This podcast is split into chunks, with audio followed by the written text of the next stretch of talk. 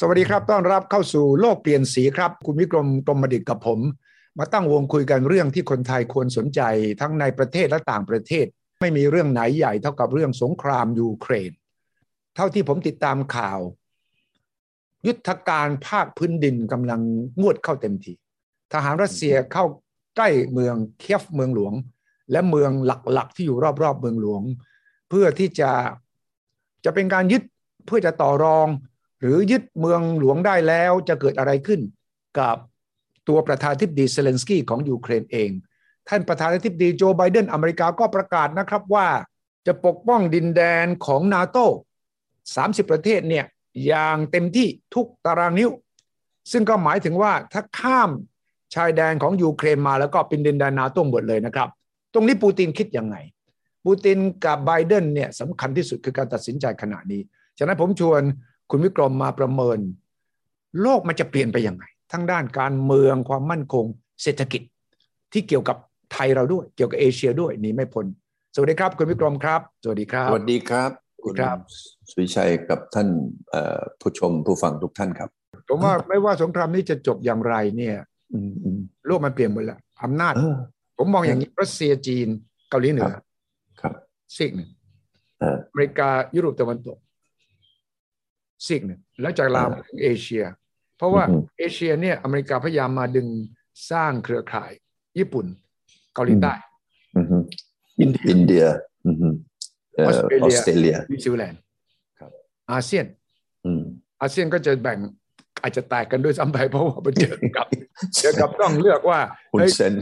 เป็นพวกไหนเนี่ย ฉะนั้นมันจะลามไปทั่วโลก ระเบียบโลกอืมใหม่ ก็คือแบ่งเป็นสองขั้วอีกครับ มันจะคล้ายกับช่วงสงครามเย็น แต่มันจะมีปัจจัยมากกว่าสงครามเย็นตรงที่ว่ามันเป็นปัญหาเศรษฐกิจที่หนักหน่วงตอนช่วงสงครามเย็นก่อนหน้านี้เนี่ย หลังสงครามโลกครั้งที่สองเนี่ย มันเรื่องเศรษฐกิจยังไม่พัวพันกันเท่าไหร่ เรื่องเทคโนโลยียังไม่หนัก ยังไม่กว้างขวางเท่ากันครับการพึ่งพาซึ่งกันและกันของเศรษฐกิจระหว่างขั้วทางสหภาพโซเวียตจีนกับตะวันตกเนี่ยไม่ค่อยมี ไม่คบกันก็ได้ ต่างคนต่างมีแหล่งที่มาของอาหารแหล่งที่มาของการเงิน แต่ครั้งนี้มันพัวพันกัน จีนก็กับอเมริกาก็ค้าขายกันถึงแม้จะทะเลาะกันอืมจีนกับยุโรปตะวันตกนี่ ทางวันแล้ววันโรดนะ คุณวิกรมของจีนนี่ผ่านเข้าไปทางเอเชียกลางทะลุไปยุโรปใช่ไหมรถไฟเข้าไปส่งของถึงโน่นเลยใช่ฉะนั้นจีนก็มีความสัมพันธ์ทางเศรษฐกิจดีมากกับเยอรมันใช่กับอังกฤษอืมอืมสีจิ้นผิงเคยไป ยุโรปแล้วก็บอกว่าเนี่ยอังกฤษเป็นเพื่อนซีเราในอืมในโลกของการค้าขายเยอรมันก็เหมือนกัน ดังนั้นผมมองว่านี่คือความแตกต่างซึ่งมันจะทำให้ยากขึ้น และอืมตึงเครียดขึ้น เพราะว่าอืมพึ่งคุณคุณพึ่งผม คุณจะมาบีบผม คุณก็เจ็บเอง อ้าวงั้นผมบีบคุณน้อย คุณก็ไม่กลัวผม ผมบีบคุณเยอะ ผมก็เจ็บด้วย ไอ้ตรงนี้ไงอ่า คุณวิกรมมองเศรษฐกิจนี่ยังไงผมมองว่าตอนนี้อเมริกากับยุโรปเนี่ยนะผมว่าจะสุดมากกว่าเดิม เร็วกว่าเดิมอีกหลายเปอร์เซ็นต์เลยอืม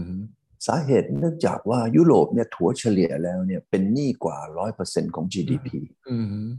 อเมริกาก็เป็นหนี้ตั้งร้อยสามสิบกว่าเปอร์เซ็นต์ของ GDP ตอนนี้พวกนี้โดนหมัดนี้เข้าไปเนี่ยนะฮะอืมผมว่ามันกระทบต่อเศรษฐกิจของเขามากอืม ต้นทุนนะฮะไม่ว่าจะเป็นอะไรก็จะสูงขึ้น ค่าของชีพสูงขึ้น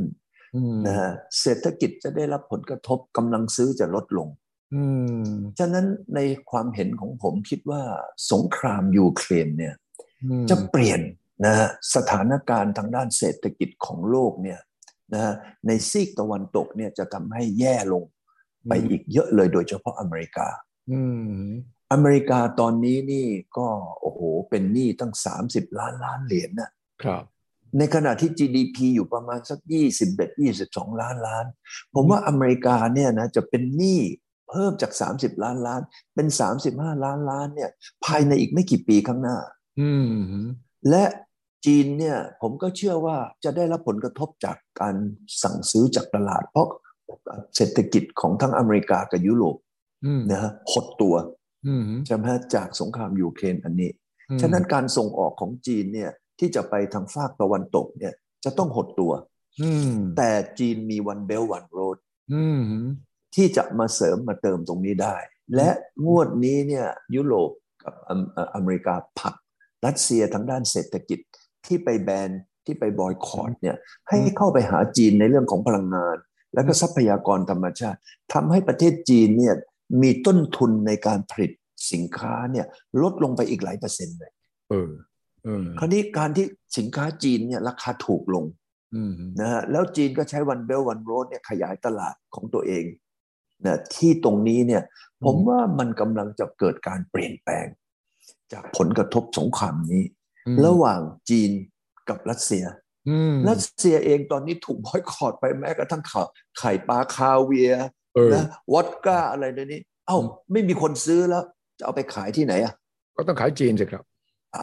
เห็นคไหมนกินกินไหมคนกินจีนไข่เอ่อกินวอดก้าไข่ปลาคาเวียร์ไหมคนคนคนฝรั่งเขาบอกว่าอะไรที่ว่ายอยู่ในน้ำนะอืมนอกจากเรือแล้วที่คนจีนไม่กินนะนอกนั้นอีกกินหมดเลยเออเขาบอกว่าอะไรที่บินอยู่ในอากาศเนี่ย นอกจากเครื่องบินนะอืม นอกนั้นอีเจียหมดเลย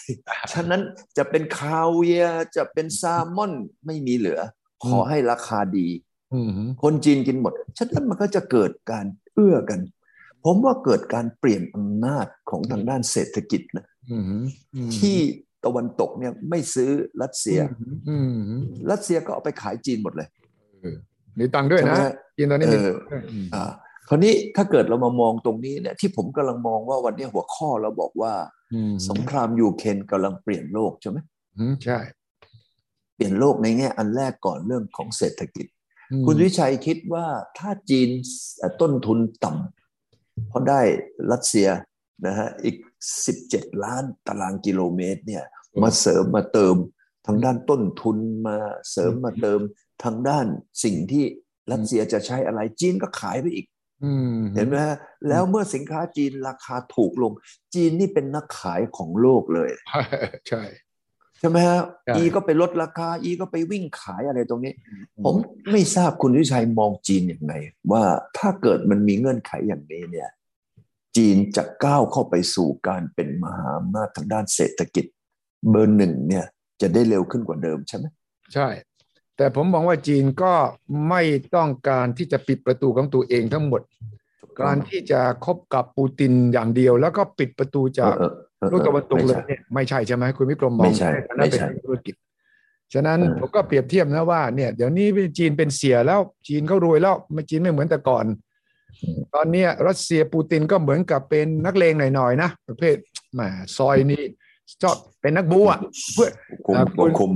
คุณวิกรมมีเพื่อนลักษณะอย่างนี้อยู่ใช่ไหมเพื่อนคนเนี้ยโอ้ยนักบูรักกันมากเลย โตกันมาด้วยกัน แต่ว่ามันคนละไปคนละทาง คุณวิกรมก็เป็นเสียไปแล้วทำธุรกิจแล้วก็ต้องมองอะไรมันอย่างระระมัดเชระงลีวังประเมินอืมสถานการณ์ให้มันรอบคอบครับแต่ว่าเพื่อนคนเนี้ยเขาก็เก่งนะ แล้วเขาก็สร้างอะไรเขาเมืองขึ้นมานะ แต่เพื่อนคนนี้นิสัยค่อนข้างบุ่มบามหน่อยรุย แล้วก็อาจจะมีหาเรื่อง วันนี้คืนดีเขาก็ไปทะเลาะกันในซอยเขา แล้วเขาก็มาหาเสียวิกรมบอกเฮ้ยช่วยหน่อยวะไอไอซอยกูเนี่ยนะแม่กูต้องซัดมันอยู่มันจะเล่นกูไว้ยอันนั้นนะนะอืมคุณวิกรมแน่นอนเพื่อนต้องช่วยกันอยู่แล้วอืมไอ้ยใจเย็นใจเย็นเดี๋ยวเดี๋ยวช่วยช่วยมีอะไรบอกอืมเออปากมันไม่ให้เขาขายของเอ้ยเดี๋ยวซื้อให้เดี๋ยวซื้อซื้อเอ้ยมันซื้อหน่อยนะเว้ยมันตัดโน่นตัดนี่ไม่เป็นไรมันปิดทางออกเออเดี๋ยวมามาผ่านซอยนี้นะอ่าอ่าแต่ว่าเสียเนี่ยก็จะต้องก็บอกใจเย็นๆนะเว้ย แล้วอืมเพราะว่าตัวเองเสียก็ต้องขยายธุรกิจธุรกิจต่อไปอืมอ่ามีอะไรต่อไปอืจะไม่ให้ซอยนี้เพื่อนเนี่ยเพื่อนคนเนี้ยมาดึงไปจนกระทั่งไปทำสงคราม หรือว่าไปเสียคนลุยเสียเสียผู้เสียคน ก็ตอนนี้เสียก็พยายามเป็นคนกลางไงเสียก็จะบอกทั้งเพื่อนคนนี้แล้วก็บอกอีกฝั่งหนึ่งที่ไม่ค่อยรักกันเท่าไหร่ แต่ก็รู้ว่าต้องคบเองอะนะ เพราะว่าเองก็มีเองก็มีทรัพยากรเองก็มีเนี่ยนะเออแล้วตอนนี้เสียเนี่ย ผมเชื่อว่าเสียจีนเนี่ยนะอืม ก็ต้องการเล่นบทบาทเป็นพี่ใหญ่อืมอืมซึ่งอย่างที่คุณวิกรมบอก ผมก็มองว่า จีนก็จะโดดเด่นขึ้นมาใช่ความเป็นมหาอำนาจจะเกิดขึ้น จากการที่ใช่เศรษฐกิจแข็งแกร่งด้วย และใช่เป็นที่ยอมรับของประชาคมโลก ในฐานะเป็นผู้ที่นอกเหนือจากมีกล้ามแล้วเนี่ยนะเออกล้ามกล้ามแข็งแกร่งอันเนี้ยยังมีจิตใจที่ดีเว้ยเออยังมีเขาเรียก moral authority คือมันไม่ใช่เป็น พลัง hard power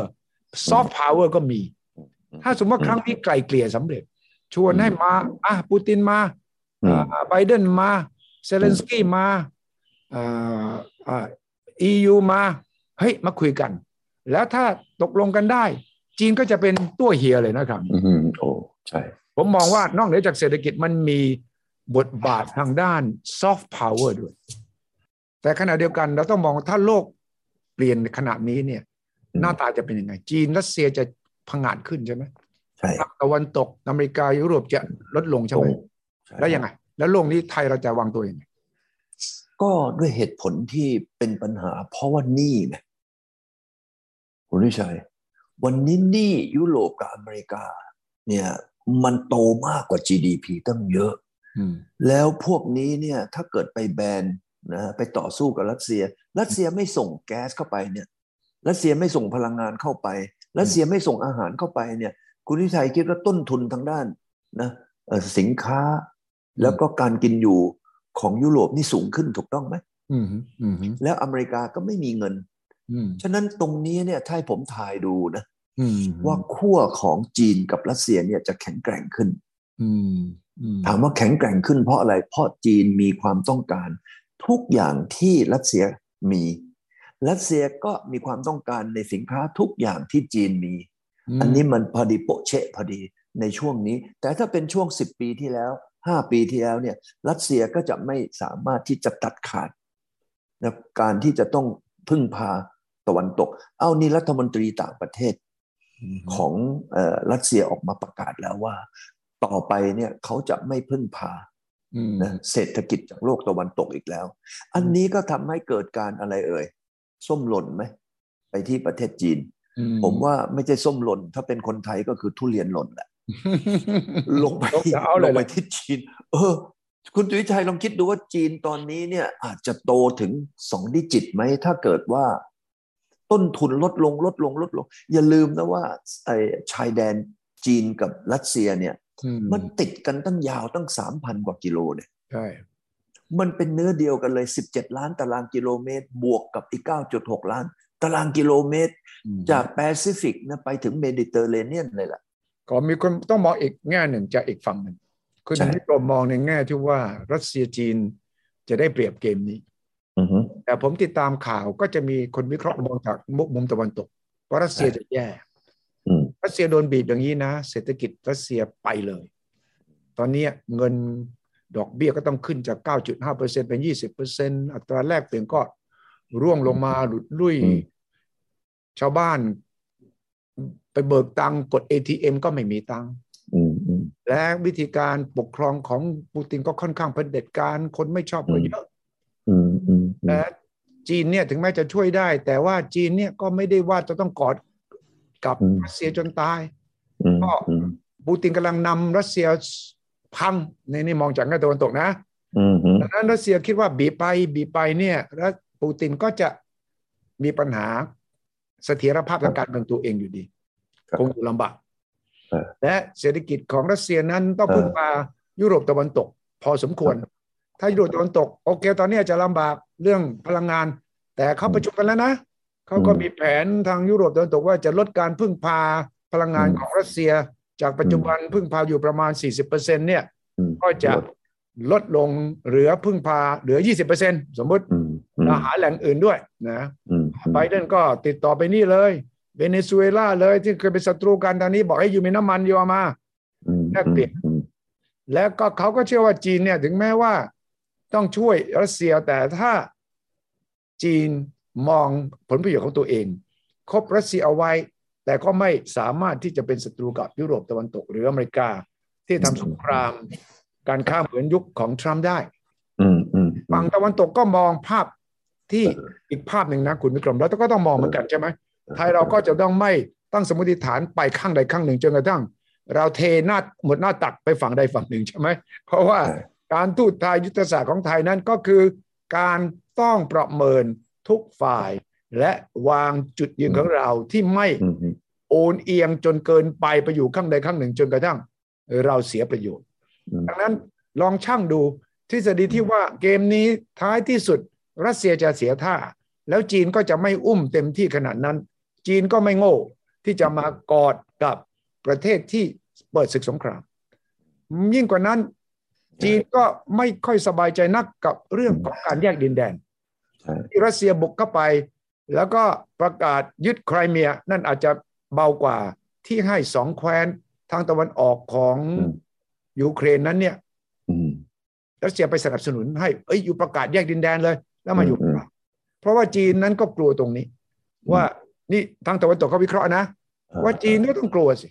ซินเจียงประกาศอย่างนี้บ้างอะทิเบตประกาศอย่างนี้บ้างอะจีนก็กลัวการล่มสลายของจีน เหมือนกับที่เคยเกิดขึ้นกับสหภาพโซเวียตนะเพราะจีนกลัวอย่างนี้มาตลอดใช่ไหมดังนั้นจีนจึงไม่เคยเปิดกว้างเรื่องการเมือง เหมือนกับตอนกอร์บาชอฟเปิดเรื่องเอรสไตรกาที่เปิดการเมืองเสรีก่อนเศรษฐกิจทีหลัง จีนตรงกันข้ามจีนบอกเปิดเศรษฐกิจแต่การเมืองต้องคุมเอาไว้ เพื่อไม่ให้เกิดการแตกแยกของดินแดนดังนั้นลึกๆแล้วทางตะวันตกก็วิเคราะห์ว่า จีนกับรัสเซียเนี่ย ลึกๆแล้วยังมีปัญหาต่อกัน ความช่วยเหลือก็ระดับหนึ่ง แต่ว่าคงไม่ช่วยกันจนกระทั่งว่าจีนเองเสียประโยชน์ด้วยรัสเซียเองนั่นแหละ จะกลายเป็นประเทศที่มีเศรษฐกิจล้าหลัง จะเจอกับปัญหาอินฟลชันจะเจอปัญหาความไม่พอใจทางการเมืองต่างๆจนกระทั่งปูตินเองก็จะนำพาประเทศรัสเซียไปสู่ ความลำยากลำบาก ยิ่งกว่านี้อะเราเปรียบเทียบสองสองซีนารีโอนี้สิคุณวิกรมผมมองอย่างนี้ว่าส่วนที่รัสเซียมีณวันนี้ก่อนคือสิ่งที่จีนขาด แทบจะทุกอย่างเลยที่รัสเซียมีเนี่ย จีนเอาไปใช้ได้หมดเลยไม่มีเหลือเลยผมว่าใช้ได้ร้อยเปอร์เซ็นต์เท่าที่ผมเคยนั่งรถผ่านเฉพาะไซบีเรียนะอันที่สองเนี่ย ผมนั่งรถมาที่ เส้นทางสายไหมนะผมเห็นรถที่วิ่งออกไปนะสวนกับผมเนี่ยที่ผมวิ่งเข้ามาที่ซินเกียงเนี่ยมันเยอะเหลือเชื่อ อันนั้นมันตั้งสิบสิบสองสิบสองปีที่แล้วสิบเอ็ดปีที่แล้วละมันเยอะอย่างเหลือเชื่อเลยว่า โอ้โหรถทำไมมันไปขนสินค้า จากจีนไปเยอะขนาดนั้น และยังไม่ยังไม่คิดถึงรถไฟนะรถไฟตอนนี้วิ่งไปสี่หมื่นกว่าเที่ยวแล้วโอ้นะ ฉะนั้นตรงนี้เท่ากับว่าจีนมีในสิ่งที่รัสเซียขาด แล้วก็จะมีมากขึ้นเรื่อยๆ มากขึ้นเรื่อยๆ เพราะจีนคิดค้นนะสินค้าใหม่ๆ ผมเนี่ยไปอยู่ที่ท่าเรือวลาดิวอสต็อกผมก็คุยกับผู้อำนวยการนะของท่าเรือดิวอสต็อกเนี่ยคุณอเล็กซ์ถามว่า เอ้ยหรือส่งอะไรออกไปต่างประเทศมั่งเขาบอกว่าอ้วส่งทุกอย่างที่รัสเซียมีอ่า อะไรมั่งที่ลือมี ก็บอกว่าเรื่องไม้ซุงเรื่องแร่ธาตุเรื่องพลังงานนะว่าส่งหมดเลยเอาแล้วลือซื้ออะไรจากทางต่างประเทศมานั่งว่าบอกว่าว่าซื้อทุกอย่างที่เป็นเรื่องของเครื่องใช้ไม้สอย เออ เออ อีบอกว่าอีไม่ค่อยได้ทำอะไรเพราะว่ามีครั้งหนึ่งเนี่ย บูตินเนี่ยนะเคยไปสตาร์ทรถเพื่อที่จะขายรถรัสเซีย แล้วก็ทีวีก็ไลฟ์ นะไลฟ์เอ่อรถคันนั้นนะกำลังสตาร์ทก็บอกว่าปูตินไปถึงก็เอากุญแจเสียบ แล้วก็สตาร์ทดันสตาร์ทไม่ติดนะรถคันนั้นสตาร์ทไม่ติดทำให้รถรัสเซียเนี่ยขายไม่ดีเลยให้เป็นรถญี่ปุ่นเนี่ยเซ็ก n d h แฮนขายดีกว่ารถใหม่รัสเซีย ฉะนั้นตรงนั้นก็สะท้อนให้เห็นว่ารัสเซียเนี่ยนะ ผลิตสินค้าอะไรก็ไม่มีเลย แต่จีนตอนนี้กับญี่ปุ่นกับเกาหลีเนี่ยไปครอบครองตลาดนี้หมดเลยตรงนั้นก็จะสะท้อนให้เห็นเลยว่า รัสเซียเนี่ยจะต้องยึดจะต้องทำไมอาศัยนะฮะสิ่งที่จีนมีไม่ใช่เหมือนเมื่อก่อน เมื่อก่อนนี่ยังมีช่องว่างนะคุณวิชัยระหว่างจีนกับรัสเซียในสมัยที่รัสเซียยังมีเทคโนโลยีนะฮะแต่วันนี้ไม่ใช่แล้ว วันนี้รัสเซียมีแต่เฉพาะวัตถุดิบ ฉะนั้นไอ้ความที่จะต้องมาเป็นพี่เป็นน้องกันเนี่ยระหว่างรัสเซียกับจีน ผมว่าไอ้ช่องว่างนั้นมันแคบ แล้วก็โดยเฉพาะโดนบอยคอรจากตะวันตกมา ยิ่งผลักให้รัสเซียเนี่ยต้องมากอดคอกับจีนโดยแทบจะไม่มีเงื่อนไขเลยอันนั้นอันนั้นก็มุมมองที่หนึ่งที่ผมจะมองนะครับว่าการร่วมมือของรัสเซียเนี่ย ความได้เปรียบของจีน ความได้เปรียบของรัสเซียในทั้งสองฝ่ายที่จะต้องหลีกหนียุโรปมาเนี่ยมันพอดีกันอันที่สองครับ ผมก็กำลังมองว่าจีนเนี่ยเขาเล่นหมากเป็นนะฮะเขาเล่นหมากเป็น ก็คือว่าเขาจะต้องทำเซงลีแหละนะฮะเซงลีของจีนนี่คืออ้วขาย แล้วการที่ขายเนี่ยอ้วมีเงินเยอะอ้วให้เงินผ่อนไง ฉะนั้นจีนเนี่ยจะขายเงินผ่อนเออฉะนั้นขายเงินผ่อนเนี่ยมันก็ทำให้สินค้าเขาจะขายได้ดีขึ้น บวกกับสินค้าของเขาเนี่ยราคาจะถูกลง บวกกับไอ้วันเบลวันโรดของเขาเนี่ย มันจะทำไมไปทั่วถึงฉะนั้นตรงนี้เนี่ยผมก็ยังมามองนะว่า จีนเนี่ยจะทํำยังไง จะไม่ให้เกิดปัญหาอย่างที่คุณสุวิชัยว่า ทั้งซินเกียงทั้งทิเบตกับไต้หวันวันนี้ ไต้หวันเนี่ยผมกำลังมองว่าถ้าจะไปบีบคอเออใช่อิงเหวินเนี่ยนะฮะหรือมินจิ้นตังเนี่ยมายอมแพ้จีนเนี่ยเป็นไปไม่ได้วิธีการที่ง่ายแล้วก็ไม่ต้องไปเสียเลือดเนื้ออะไรเลยเนี่ย กับไต้หวันนี่คืออะไรเอ่ยครับ คือเอาคนไต้หวันเนี่ยที่ไปทำเซงลี่อยู่ในประเทศจีนอะกลับมาบีบคอรัฐบาลไต้หวัน เออ เออ มีคลิปอยู่คลิปหนึ่งที่เขาไม่ปล่อยออกมานะ เป็นคลิปที่ทำไมเอ่ย คนเนี่ยไปหน้าสถานทูตอเมริกัน ผมก็แปลกใจนะ ว่าทำไมคลิปนี้ที่ไทเปทำไมไม่มีปล่อยออกมาเออ คือคนก็ไปต่อต้านไปไล่อเมริกานะบอกว่าลือเนี่ยเป็นคนที่ทำให้ประเทศจีนของว่าแตกแยก อันนี้นะถามว่าอันนี้ถ้าจะทำให้มันนั่นดี ก็คือคนที่เขาจะเลือกตั้งในคราวต่อไป เขาจะไม่เลือกตั้งหมินจินตังหมินจินตังอืมแล้วก็รัฐบาลใหม่เนี่ยนะเป็นรัฐบาลที่ออมชอม รัฐบาลที่ไม่ต้องการที่จะทะเลาะกับจีน แล้วก็ร่วมมือกับจีนผมว่าตรงนั้นเนี่ยจะทำให้จีนเนี่ยนะไม่เปลืองไม่เสี่ยงในเรื่องของเศรษฐกิจเหมือนที่ยูเครนกับรัสเซียและผมว่าถ้าจีนรวมกับไต้หวันได้เมื่อไหร่เนี่ยโอ้โห คุณวิชัย เศรษฐกิจจีนกับเศรษฐกิจไต้หวันเนี่ยจะลุ่งขึ้นกว่านี้อีกหลายเปอร์เซ็นต์เลยทีเดียวผมมองว่าจีนจะต้องเล่นเป็นว่าไม่ไปกระทบกระทั่ง ไม่ไปทำแบบรัสเซียและจีนจะต้องใช้คนไต้หวันที่ลงทุนในจีนเนี่ยเข้ามาเปลี่ยนแปลงการปกครองในไต้หวันถ้าทำได้อย่างนั้นเนี่ยนะฮะผมคิดว่าสถานการณ์โลกเนี่ยก็จะเปลี่ยนไปใช่โลกจะเปลี่ยนนะฮะ แล้วไทยล่ะ อ่า ตอนนี้เรามาถามว่าพี่ไทยเราจะทำยังไงเลยใช่วันนี้การค้าระหว่างจีนกับอาเซียน ใหญ่ที่สุดในโลก อืม ใหญ่มากกว่าจีนกับอเมริกาจีนกับยุโรป หรือจีนกับญี่ปุ่น อืม แล้วการเติบโตของการค้าระหว่างจีนกับอาเซียนเนี่ย ก็เติบโต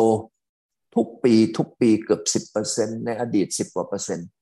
ไอ้ตรงเนี้ยมันก็จะโตไปเรื่อยๆ คุณวิชัยเห็นไหมรถไฟลาวจีนเสร็จละแล้วอีกกี่ปีเอ่ยที่รถไฟไทยลาวจะสำเร็จครับ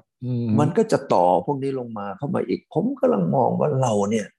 จะต้องมามองว่า เอ๊ในส่วนที่จีนเขามีมีปัจจุบันกับอนาคตเนี่ย เราจะใช้ให้เป็นประโยชน์ได้อย่างไร เออเห็นไหมฉะนั้นถ้าเกิดว่าผมมองนะ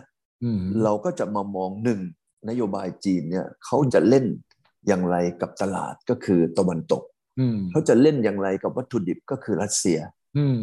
เขาจะเล่นอย่างไรกับประเทศข้างบ้านเราก็คืออาเซียนและในเอเชีย ผมว่าเราจะต้องดูตรงนั้น เมื่อดูตรงนั้นเสร็จแล้วเราก็จะต้องมาดูที่ว่า เออเราควรจะทำยังไง ให้สอดคล้องกับทั้งตะวันตก แล้วก็จีนนะครับฉะนั้นผมก็เลยคิดว่าตรงเนี้ยนะครับ ถ้าเกิดว่าเราทำให้ถูกต้อง ผมว่าประเทศไทยจะเป็นเขาเรียกว่า all win ไม่ใช่วินวิน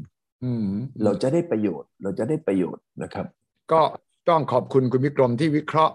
และเสนอทางออกให้กับประเทศไทย ในภาวะสงครามที่กำลังจะเขย่าโลกครั้งสำคัญอีกครั้งหนึ่งครับ ขอบคุณมากครับ คุณวิกรมครับ สวัสดีครับ สวัสดีจากประเทศสารขันนะครับ สวัสดีครับ สวัสดีครับ สวัสดีครับ ครับ